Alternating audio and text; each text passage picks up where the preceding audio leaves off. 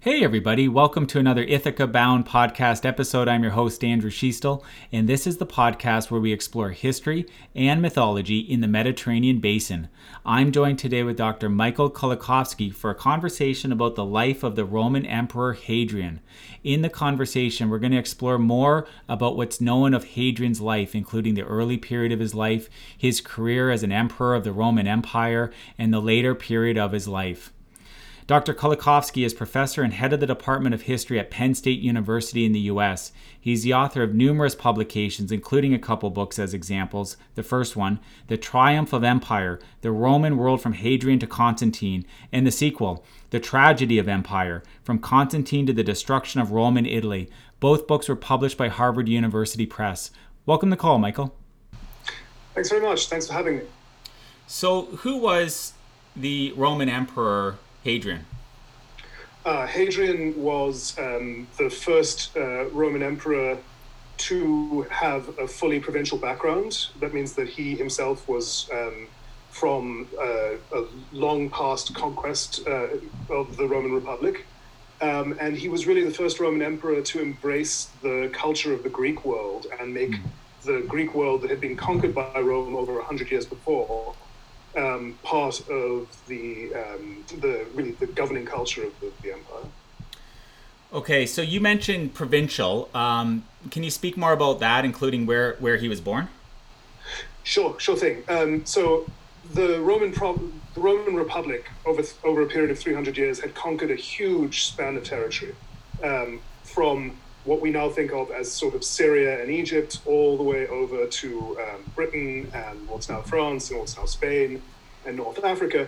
And gradually over time, uh, people in these provinces gained Roman citizenship and were able to join the Roman governing elite. And so Hadrian comes from a Spanish family um, who his father uh, settled in Italy. Um, Hadrian himself grew up mostly in Italy, but he always thought of himself as having a a real true homeland, a patria, as they say in, in, in Latin, uh, in Spain, at a place called Italica, which is now near Seville. Hmm. And what uh, year was he born? He was born in the year seventy-six A D, um, and he became emperor in his forties uh, in the year A D one seventeen. Where would he fall in the order, in the pantheon of Roman emperors? Well, he was um, the, we, we think of him as one of the first, uh, as the second of the so-called five good emperors, which is uh, the emperors that um, ruled from the end of the second imperial dynasty up through the um, end of the second century A D. So mm-hmm. Rome's first imperial dynasty was founded by Augustus, um, the great-nephew of Julius Caesar, and um, his dynasty was called Julio-Claudian. Uh, the Julio-Claudians petered out with the death of Nero, and after a civil war in the year sixty-eight sixty-nine, the a new dynasty took power, um, which we call Flavian. Mm. And when the Flavian dynasty ended in the murder of its last emperor, we have a series of um, emperors, uh, the third of whom is Hadrian. Okay. So he was born in what would be modern-day Spain, so I guess Iberia, at, or Hisp- Hispania at the time. Is that what it would have been uh, called? He, his family is from his his family is from, from Iberia, from Hispania. Uh, he himself was born in uh, in Italy, himself. Okay, he was born in Italy. I understand. Okay, um, what do scholars know about his early life, from uh, like how he was educated and uh, any mentors that he might have had that were significant along the way? Well, his father was um, a first cousin of a leading Roman general who became emperor. Um, so that was the Emperor Trajan. And so Hadrian's father was closely connected to um, one of the leading elite families, um, also of Spanish descent. Uh, and so Hadrian grew up with all of the s- sort of standard um, training that young Roman aristocrats got. And that means uh, being taught from a young age by um, uh, by what they called um, a grammarian, uh, grammaticus. So he learned mm-hmm. how to read and write Greek and Latin, and and then in his teens he would have started studying with uh, what the, the sort of secondary school with what they called a rhetor, and that was where you learn public speaking in both Greek and in Latin at this period, uh, how to address large audiences, how to give flowery speeches, how to conduct yourself as a gentleman would. Mm. And he also, of course, at this time would have been learning as an aristocratic um, Roman how, things like how to ride well, how to how to work with weaponry, how to you know how to um, how to hunt. Hunting was something that um, he Hadrian was quite passionate about, uh, and the Spanish aristocracy is was the Spanish Spanish Romans were known as big hunters. Um, and so this is the sort of thing that hunting, of course, you know, was good training for warfare, and a young man of Hadrian's class could be assumed that he'd spend some time as an officer, as a junior officer, um, in the Roman armies, particularly, as it turned out, because um, his um, because his uncle Trajan, his great uncle Trajan, um, was uh, a great military, was a huge mm-hmm. um, military um, conqueror. Mm-hmm, mm-hmm. Was he already in Rome at this point when he was doing his education? Yes, he was. Uh, he was educated in Italy. Yep. Okay. Was he was he being was he being groomed to be a future Roman emperor at that time? Uh, when he was a young man, um, his you know his um, Trajan was not yet. It didn't look like Trajan was likely to become emperor. Nobody expected Trajan okay. to become emperor until um, until the year uh, ninety-seven uh, A D. So when when Hadrian was just getting the sort of, I mean, he was closely connected. You know, he was he was he was well connected, um, but people wouldn't have thought of him as naturally um, imperial material uh, any more than any other man of his social class mm. would have been imperial material. And um, and in fact, he was by no means considered. Even when he became emperor, he was he was really not the favored choice of quite a lot of the Roman aristocracy. There were lots of other people who, who could have become emperor, and hmm. he became emperor um, in part because of Trajan, Trajan's widow, who um, who really really was um, sort of the uh, the patron of, that Hadrian had after Trajan became emperor. Okay, can you yeah can you share? That's probably a good segue for his accession to becoming emperor. And uh, so, can you share more about that, including how he goes from, so he's not like he's uh, Trajan's son. He's, it sounds like he's uh, the son of, the cousin of Trajan. So can you share more about uh, his accession to becoming the emperor?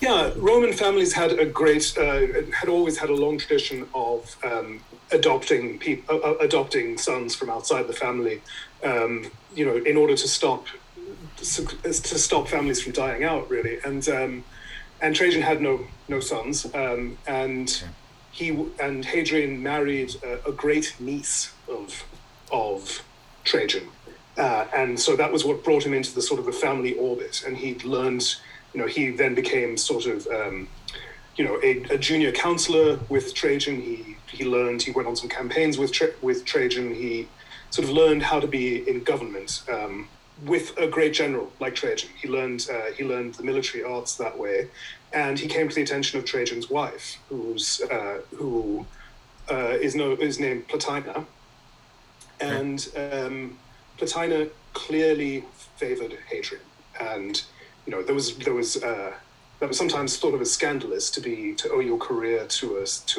uh, the emperors, uh, and people who didn't like Trajan, uh, who people who didn't like Hadrian made a big deal out of this, but it is quite clear that um, empresses who had a great deal of political influence um, could push, you know, some people out of the limelight and push some people into the limelight, and Hadrian was one of those.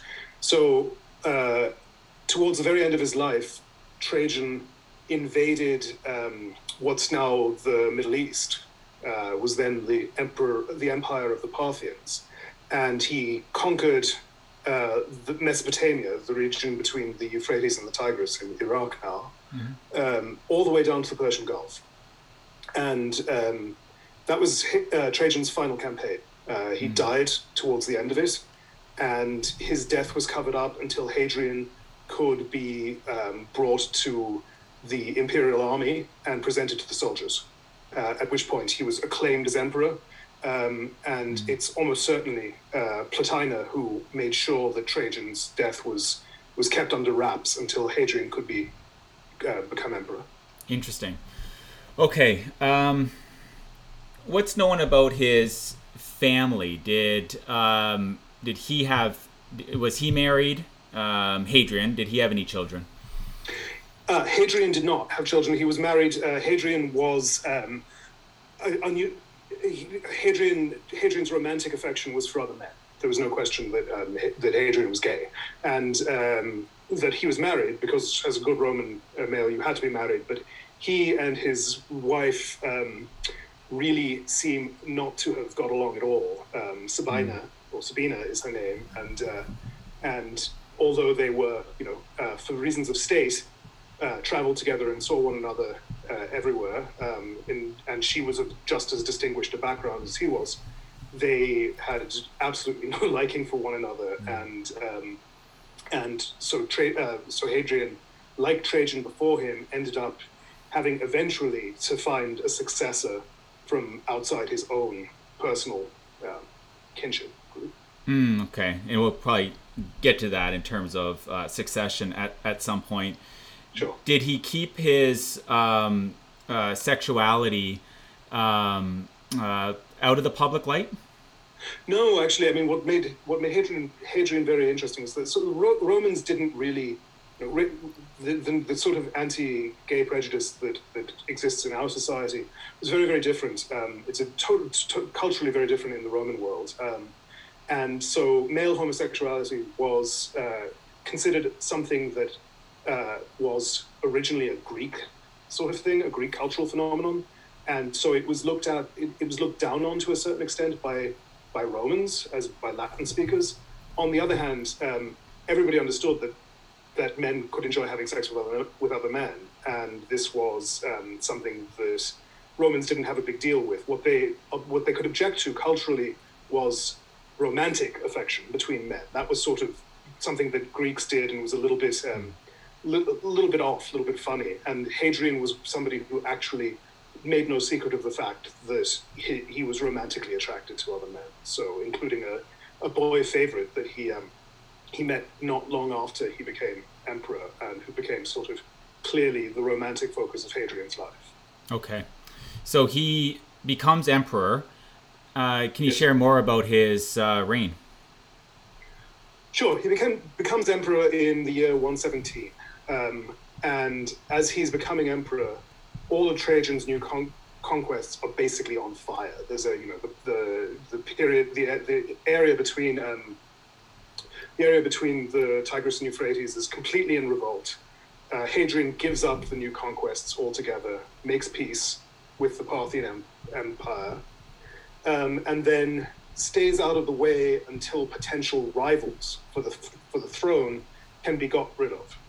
So he stays with the, with the army and doesn't go back to Rome until four leading senators um, and and you know truly great men in in the political firmament of the empire are murdered, and he always he always disclaims responsibility for the murder of these four men, who could have been his rivals. Nobody believed him, and what it does is it sets his reign off on a politically very bad footing.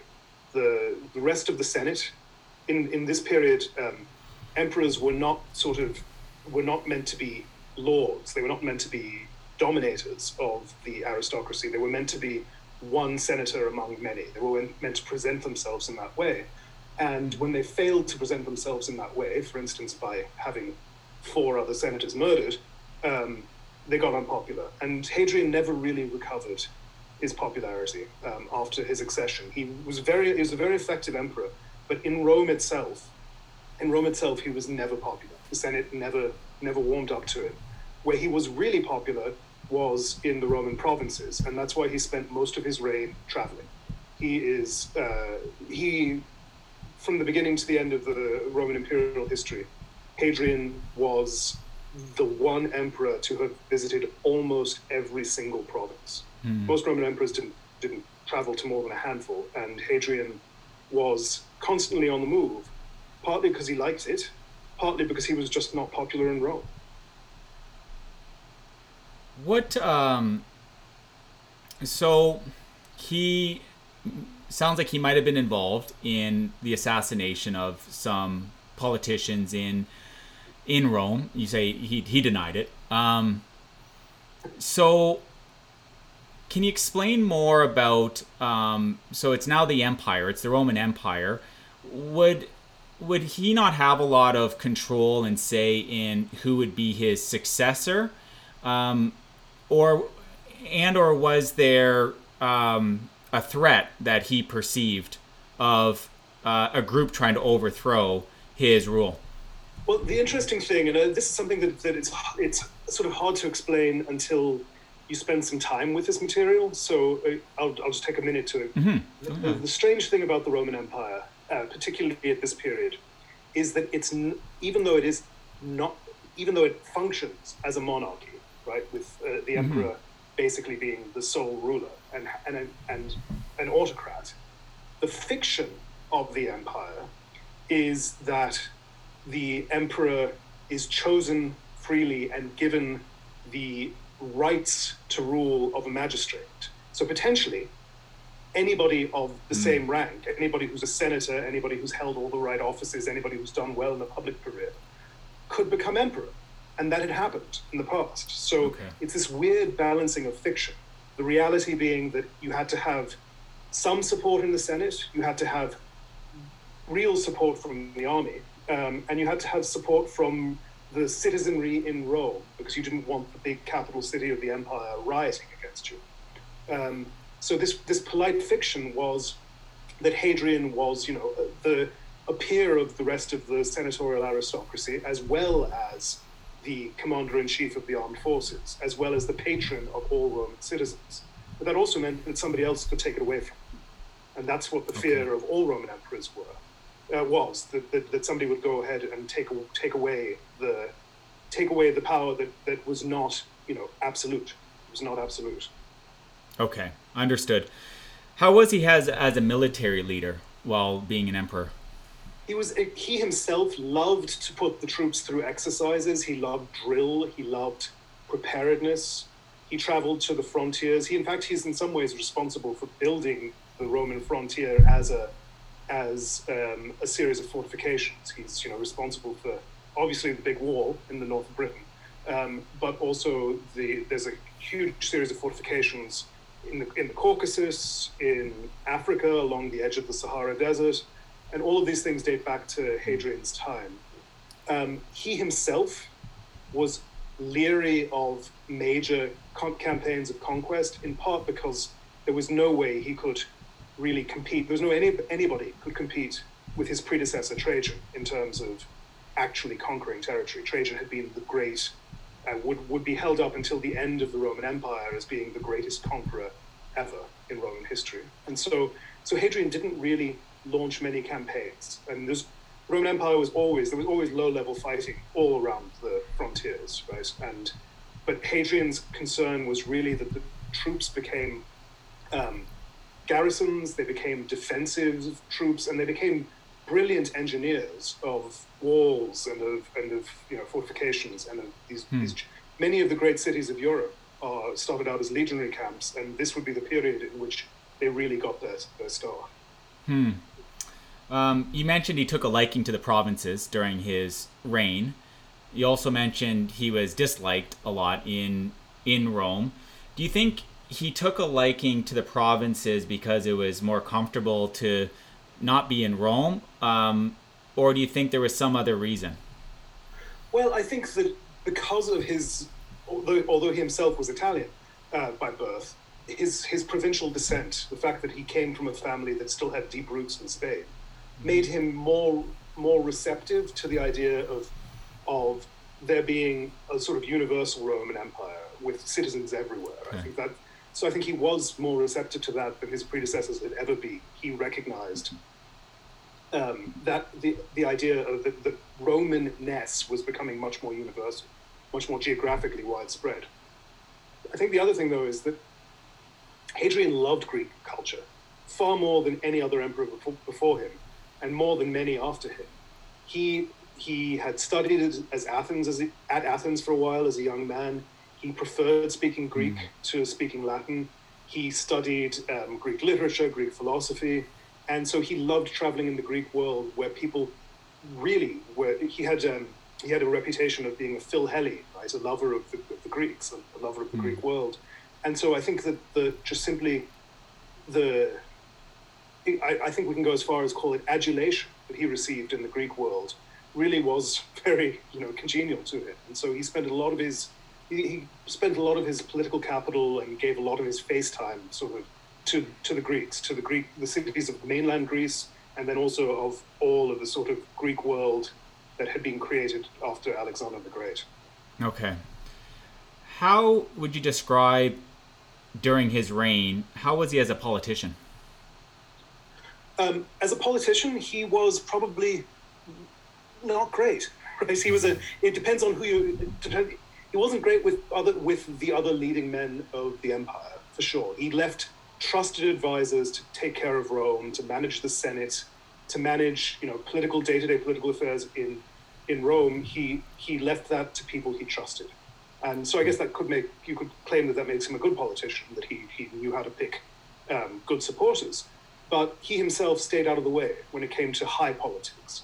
What he was really good at was the sort of politics of, I mean, I would go almost so far as to call it populist politics, of being seen to be an emperor, of being seen by the troops who loved him, of being seen by the citizens of, you know, of Athens, of Corinth, of all of these Greek cities in Asia Minor. Um, and there he was, you know, he he brought the face of of imperial rule, the notion that the empire was a universal thing and that the emperor was the protector of all of the empire's inhabitants. He embodied that role as nobody else had done before, mm. in part because he took it to the people where they were, instead of just having it proclaimed from, you know, from from Rome itself. Is there anything uh, in evidence that describes the type of person he was from a temperament, uh, a composure? Uh, you know, was he aff- affable? Was he easy to get along with? Anything like that left? Um, from what we can tell, uh, so we, we do have a we have a relatively reliable biography of him um, that that survives. Mm-hmm. Uh, the mem- he wrote his own memoirs that don't survive, even though there's a famous even though there's a famous novel okay. uh, that that pretends to be his memoirs. Um, but we have a good sense, a relatively good sense of him, and I think the best thing you could say is that he was not an easygoing man. He was maybe a little bit melancholic, maybe a little bit um, depressive, um, and he could be sharp with those around him. He he didn't know how to sort of, you know, um, get along necessarily and just and put others at ease. Um, and that might also be part of the reason that he liked spending his time with the soldiers and exercising with them and watching their exercises and so on, is that mm. he could put off the social unease that he felt um, he felt with other Roman, Latin-speaking senators. Mm. It's also clearly why he enjoyed going and spending time in, in Athens and, and sort of playing at being um, a Greek from a much a, much more ancient culture. So mm. I mean, I, I think it's safe to say he was never happier than when he was visiting Athens. Interesting.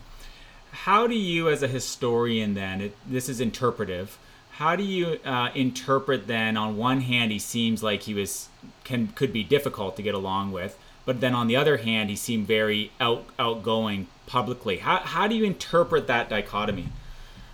Well, I think it's I think it's the case that a lot of um, a lot of historical figures, and I think a lot of leading historical figures probably have have a have a sharp contrast between um, the public face, where they're performing a version of themselves publicly, mm-hmm. and then what they're like in private or semi-private with those of their own. Or their own inner circle of their own class. And I think that um, Hadrian's a, f- a, f- a fine example of this, is that when he was on display to a big mixed audience, he sh- he really shone. And then when he was trying to negotiate one-on-one with, you know, with other with other senators, others of senatorial background, he could put them off, right? And he wasn't he wasn't affable enough to make them feel at ease. Um, where uh, and then in the Greek world, though, it's quite clear, speaking Greek and and visiting with other Greeks and, you know, talking about uh, ancient Greek culture, ancient Athenian culture, talking about Greek mythology, um, memorializing the ancient past of Greece, that put him at ease. And he, so that's why I think he was really, he spent more time in the Greek East than he did in the Latin West. And he was, and I think he was happier there. Hmm. What was his later life like? His later life was, um, taken up by, uh, again, ceaseless travel. Um, traveled to Egypt. He was uh, he traveled up the Nile, which is where the, the where Antinous, the great love of his life, drowned in the Nile. Um, and uh, but the later life was increasingly surrounded by questions about who would succeed him.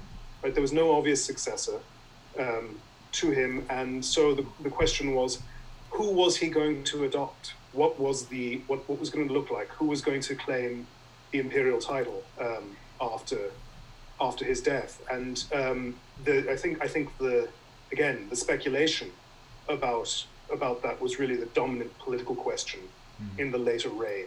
Um, At the same time, you know, the later reign was a period of, of um, great turmoil with the, the tremendous revolt of um, Bar Kokhba in um, in uh, Judea, and um, so the Jewish war, the Jewish war, um, and then uh, again of um, disturbances along many many frontiers, which required Hadrian to go there and sort of be seen by the soldiers to to help. Um, protect, you know, protect the provinces. And so so Spain or Britain uh, or, or what's now Germany, for instance. Okay. And as a point of clarification, was Antinous, was that a male partner of his? Yes, yes. Uh, Antinous was a, a boy from a city in Asia Minor, in, from, and um, that Hadrian might have perhaps met as early as the year one twenty-one, um, and who uh, traveled with Hadrian And, and the imperial party for as much as the next decade before he, um, uh, on the on the imperial tour up the Nile, up to the up to Upper Egypt, um, drowned uh, in the Nile. And Hadrian named cities after him, issued coins in his honor, um, and it was sort of one of the most public displays of wealth, uh, of, of of public displays of spending wealth to memorialize This this sort of beautiful youth who had died too young. Okay. Um, how old would he have been? Uh, Antinous. Hadrian or Antinous? Antinous. Antinous would have been. Uh, we we don't honestly know, but I mean probably in his twenties. Okay. Can you share more about the, the succession, um, the next emperor that follows, and also his Hadrian's death?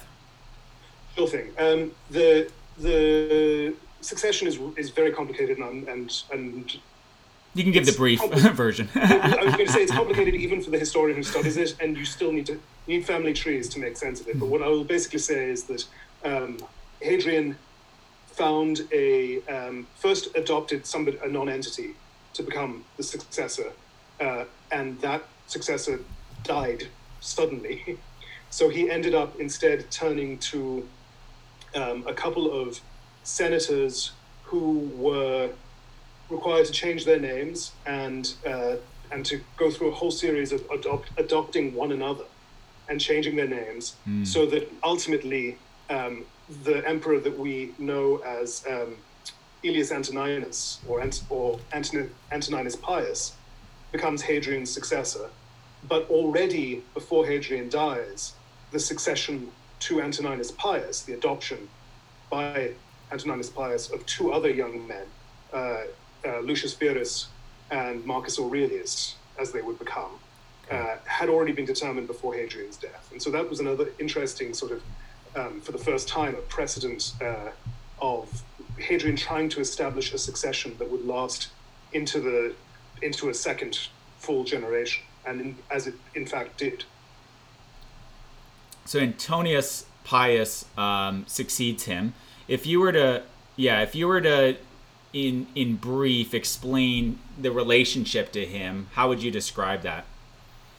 Uh, Antoninus Pius was uh, was another senator, um, and it's connected by a series of marriages to other more distant bits of Hadrian's family. That's that's the easiest way to put it. Yeah, uh, distant family member. yeah, distant, di- distant, distant, distant, distant family member by marriage. Yeah, okay, distant, um, distant, distant family member. yeah, you got it. You got the point across. Okay, how did he die? Uh, tuberculosis. He okay. died. He died of tuberculosis. Um, he was sickening for quite some time, and um, he died in the year one thirty-eight, um, and uh, and that was um, the that was sort of it, on the on the first of January, right? So he was he was so he died just into the new year of one thirty-eight, and uh, his successor then took over entirely smoothly. Uh, with there was no question of anything at all. The succession was lined up, and uh, Pius, you know, there were there were quite a lot of senators who wanted to do nothing about Hadrian's memory, who wanted to sort of just put him behind them. And Pius got his got that name, Pius, that we called him, in part because he was so successful in getting the Senate to honor Hadrian, uh, Hadrian's memory as Hadrian would have wished. Uh, you know, with and um, and his mausoleum can still be seen in Rome. It's now the Castel San Angelo on the banks of the Tiber in Rome, mm. uh, a mausoleum that Hadrian had, had built for himself while he was still alive. Okay, so during his reign, if you were to think from when he basically starts ruling to the end of his reign, how would you describe how Rome changed one way or another? I think the single biggest, uh, apart from uh, two things, I think, actually. Mm-hmm. Yeah. Well, pre- pre- historians can never, ever give you just one answer. They always have to give you two. And um, one of them is that for the very first time, the Roman Empire became a sort of stable geographical entity, as opposed to being something that was that was in flux, that could always get bigger. Hadrian's reign saw it, saw the edges being put on, and that's really very, very significant. That from Hadrian's Wall down to the Sahara, down to the frontiers of you know in, in what's now Turkey and Armenia, okay. um, the Ro- the Roman Empire stabilized geographically. I think that's really, really significant for the future. Um, that it wasn't going to just keep growing forever. And then the second thing is, for the very, very first time, the elites of the Greek world joined the governing aristocracy of the empire. So this was the fusion. The fusion of Greek and, and Latin elites mm. happened because of Hadrian. And that's why why we, when we when we talk about ancient culture, we talk about Greco-Roman. We talk about Greco-Roman in part because those cultures fused to a very, very large extent. And they and they Hadrian both embodied that personally, but also brought in all of these rich Greeks who had been had lots of status, but not much political power and not much political interest in the governance of empire. Hadrian brought them in, and that was that. That really determined the future, deter, determined the future of, of Roman history. I mean, it's the reason that the Roman Empire survived, in you know, ultimately in Constantinople, for a thousand years longer than it did in, in Rome. This was a great chat, Michael. Thanks for coming on the show. Thanks so much for having me.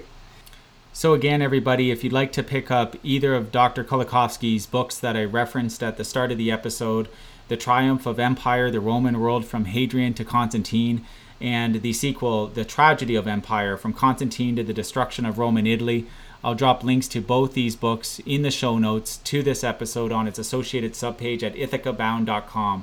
Michael and everybody listening, as always, wishing you a marvelous journey. Bye for now. Hey again, if you enjoyed today's episode, please subscribe to the podcast, and I wish you a bountiful rest of your day. Bye for now.